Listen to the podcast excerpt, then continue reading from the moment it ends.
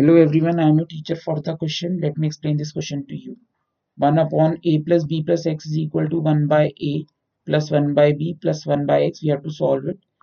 Where x is not equal to 0 and x is not equal to minus a plus b. अगर x 0 हुआ तो ये not defined हो जाएगा similarly यहाँ भी अगर x की value minus A plus B हुई तो ये ज़ीरो बन के नॉट डिफाइंड हो जाएगा तो विल प्रोसीड हमें इसे सॉल्व करने के लिए पहले हमें इसे सिंप्लीफाई करना होगा हम माइनस वन बाई एक्स को यहाँ ले आते हैं। तो ये one by A plus one by B बचेगा। दिस इम्प्लाइज इस साइड हमने एलसीएम ले लिया। A plus B plus X multiply by X और हो गया X minus A minus B minus X और उस side B plus A upon A B अब ये तो कैंसिल हो गया। तो यहाँ बच गया माइनस ए प्लस बी और क्रॉस मल्टीप्लाई भी कर दिया हमने साथ में A B is equal to यहाँ बच गया बी प्लस ए और ये A X plus B X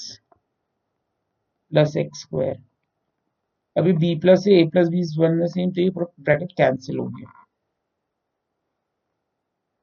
अभी से हमने रीअरेंज किया minus A B is equal to A X plus B X plus X square rearrange किया टर्म को तो A X plus B X plus A B is equal to zero अब इन दोनों टर्म में से x कॉमन है तो x प्लस ए यहाँ पे b कॉमन है तो यहाँ पे भी x plus A equal to zero तो हमारे पास इक्वेशन आ गई, x plus A is equal to zero and x plus B is equal to zero this implies x is equal to to minus A और x is equal to minus B therefore x is equal to minus a or x is equal to minus b. That's it. I hope you understood the explanation. Thank you